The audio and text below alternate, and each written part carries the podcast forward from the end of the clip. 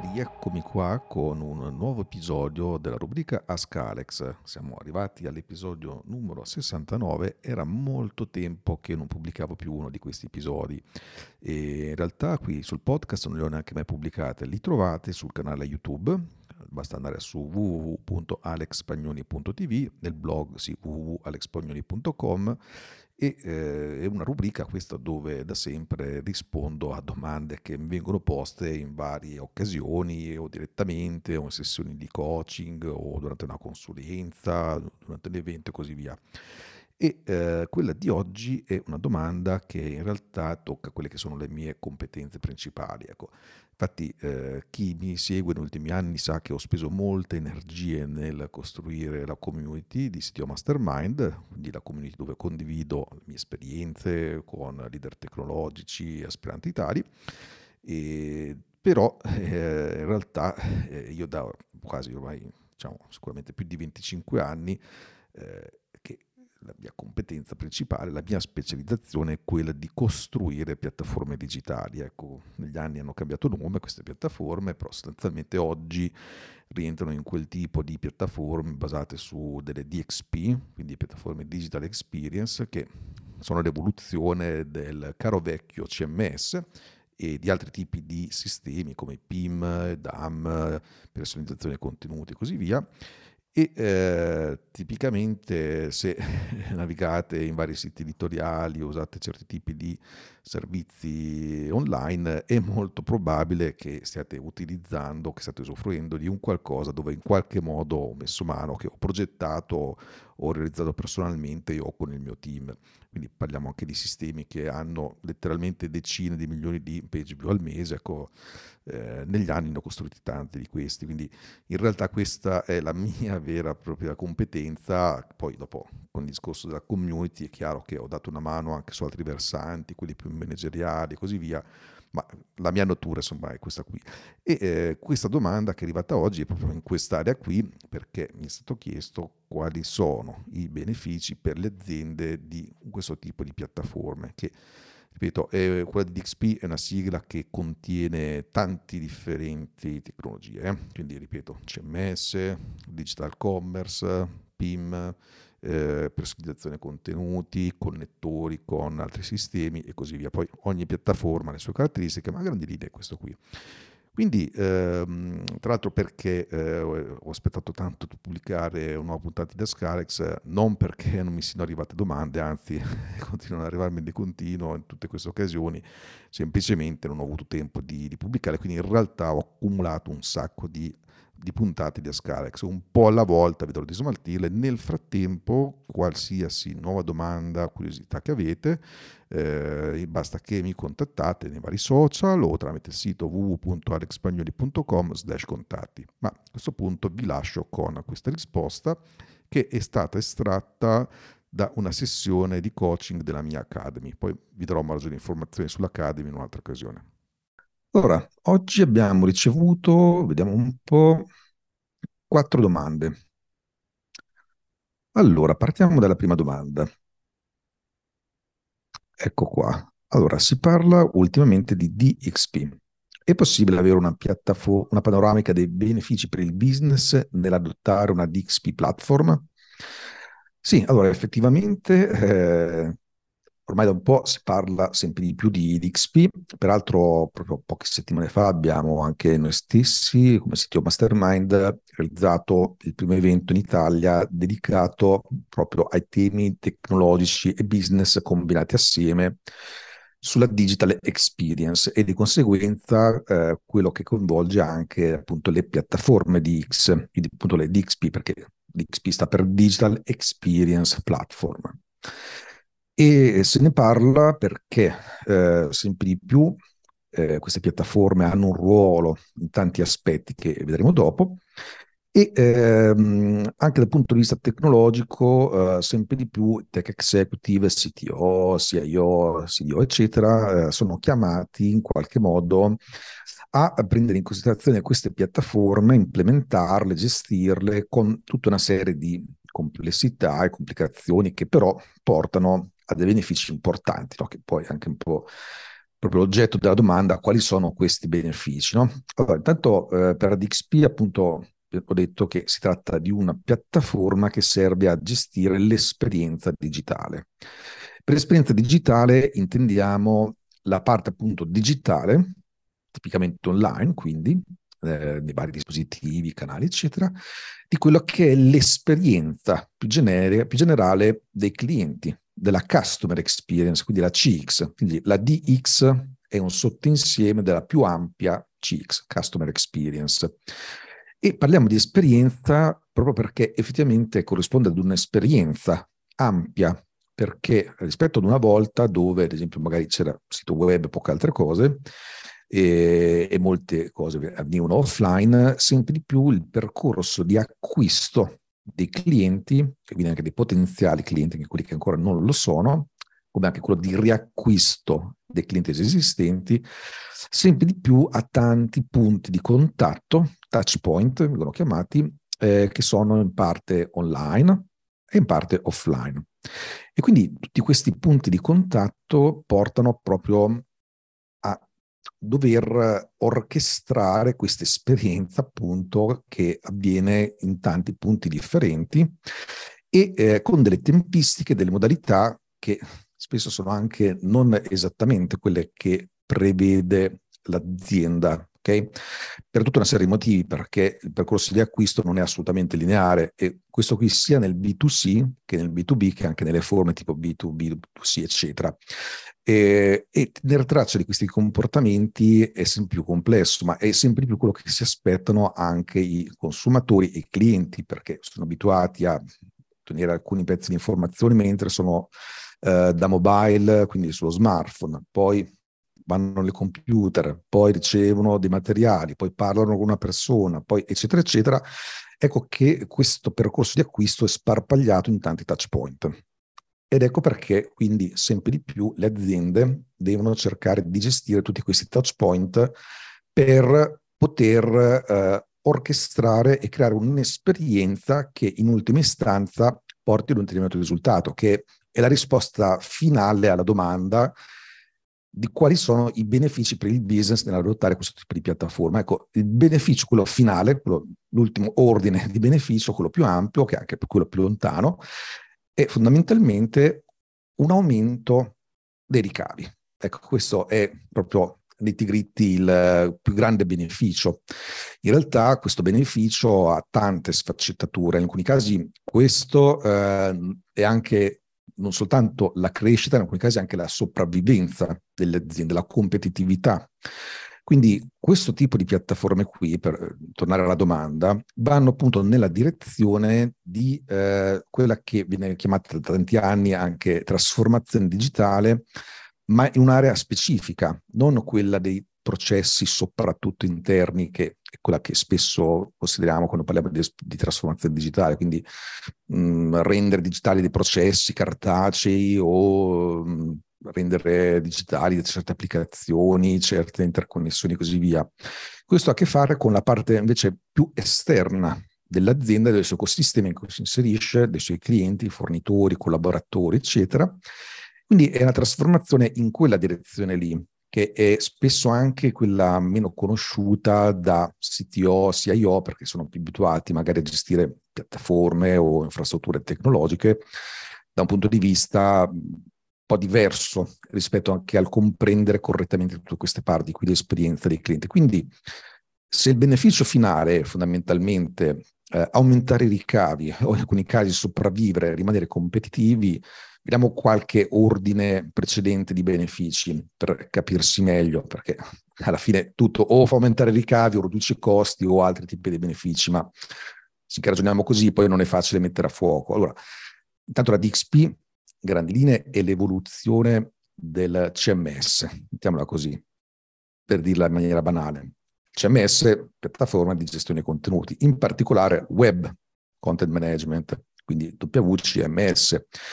E, ehm, queste piattaforme sono nate in un contesto in cui c'erano i contenuti gestiti all'interno di queste piattaforme e c'era poco altro.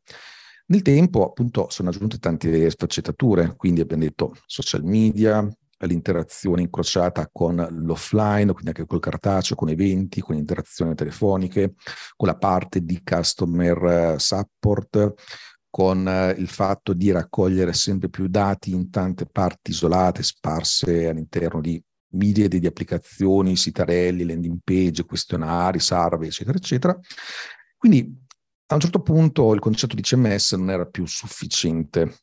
Rimane in alcuni contesti quello che basta, ma sempre di più proprio per il fatto che si sono evoluti i comportamenti dei clienti e dei consumatori, le aziende sono costrette per rimanere competitive e per acquisire questi clienti a adottare anche altri tipi di approcci. Quindi quando parliamo di DXP e per ottenere quel beneficio finale che dicevo prima, dobbiamo parlare in termini di strategia innanzitutto, di essere qualcuno che la progetta questa strategia e poi dell'approccio tecnologico. Non sono sufficienti soltanto una di queste due parti, perché senza strategia magari abbiamo un bel gingillone tecnologico che però non è incastonato in un qualcosa che sia sensato per i propri clienti, per il proprio mercato, il proprio servizio prodotto. E d'altra parte eh, avere la strategia, ma non avere la tecnologia o essere rimasti alle tecnologie vecchie non ci consente di eh, portarla, di scaricarla a terra questa strategia, che tra l'altro, infatti, è proprio anche no, con delle statistiche che sono state fatte, eh, proprio la parte tecnologica è stata vista come il principale ostacolo nel portare effettivamente, nel realizzare queste strategie. Okay? Quindi eh, queste limitazioni sono quelle che nel tempo si è cercati di risolvere con queste piattaforme di XP, che quindi alla parte di gestione contenuti di un CMS aggiungono diversi altri pezzi che un po' alla volta sono stati creati inizialmente in maniera isolata e poi sempre di più nel tempo sono diventati qualcosa di olistico, di orchestrato, di ehm, nativo. Eh, su questo abbiamo due approcci a livello tecnologico, quello in cui abbiamo il, monolite fondamentalmente, che è l'approccio delle cosiddette marketing cloud, oppure l'insieme di tanti pezzettini, questo qui invece viene chiamato come approccio marketing stack, eh, però sta di fatto che sono creati degli ecosistemi specifici dove tutti questi componenti, che siano monolitici o composable, ci offrono ci rendono possibile abilitare queste parti tecnologiche in maniera coerente. E quindi oltre alla CMS sono aggiunti componenti come ad esempio la Customer Data Platform, la parte di personalizzazione dei contenuti in funzione dello specifico utente barra cliente che in quel momento sta usufruendo di determinati contenuti o parte dell'esperienza. In alcuni casi anche un PIM, quindi anche la gestione dei prodotti, quindi delle informazioni dei prodotti, eh, una parte di DAM, quindi a gestire anche gli asset digitali come immagini, video, audio, eccetera, eccetera, e um, parti di interconnessione con tanti servizi cloud esterni e, e, così via. Quindi dopo ogni piattaforma ha le sue peculiarità, però fondamentalmente questi sono alcuni dei building blocks che a livello tecnologico messi assieme in maniera coerente ci danno questa possibilità qui di eh, costruire e governare questa esperienza dei nostri clienti.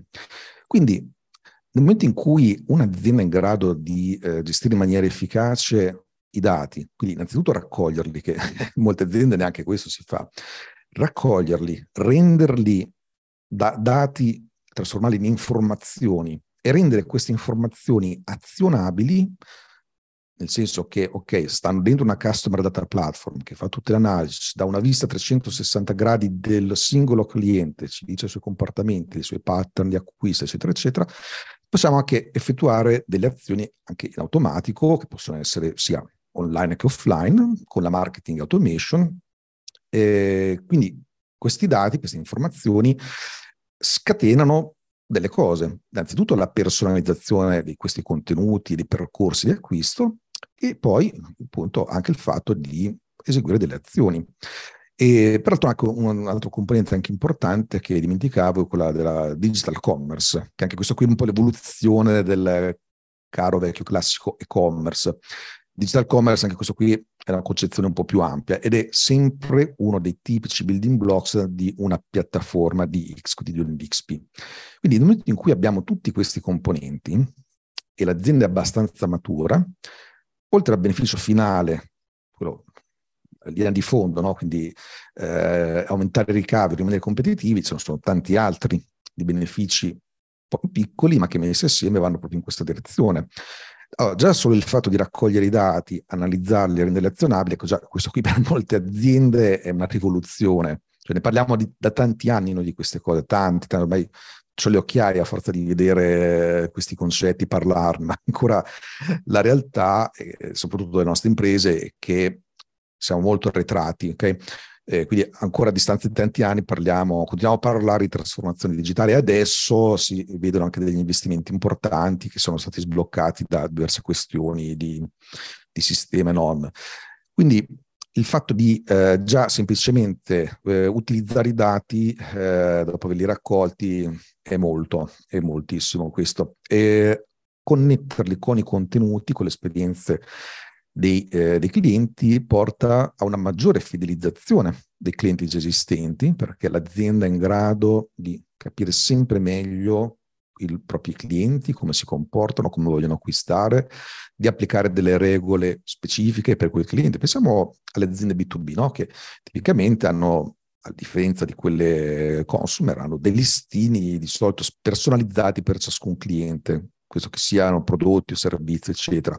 Ecco, il fatto di eh, avere tutta una serie di informazioni, di dati, di poterli personalizzare, eccetera, eccetera, in maniera coerente, quindi anche con i contenuti, eh, le schede dei prodotti e così via, ci consente già anche qui di avere dei grossi benefici perché andiamo anche qui a semplificare una parte di processo di acquisto che poi chiederà sempre anche l'intervento di esseri umani, chiaramente, perché le vendite, diciamoci la verità, non sono quasi mai a bottone che è il cliente che si suicida da solo comprandosi, sono i fan che comprano tutto quello che l'azienda tira fuori, ma sono una piccola parte. Ecco, bisogna appunto governare tutta questa esperienza qui e fare in modo che anche le persone eh, si librino dal gestire tutte quelle attività tediose che invece possono essere delegate alla marketing automation, che ci fa per noi tutta una serie di cose e ci dà questa marketing automation, questa DXP, le informazioni se quel cliente è pronto per un, una certa cosa, quindi gli diamo un certo contenuto.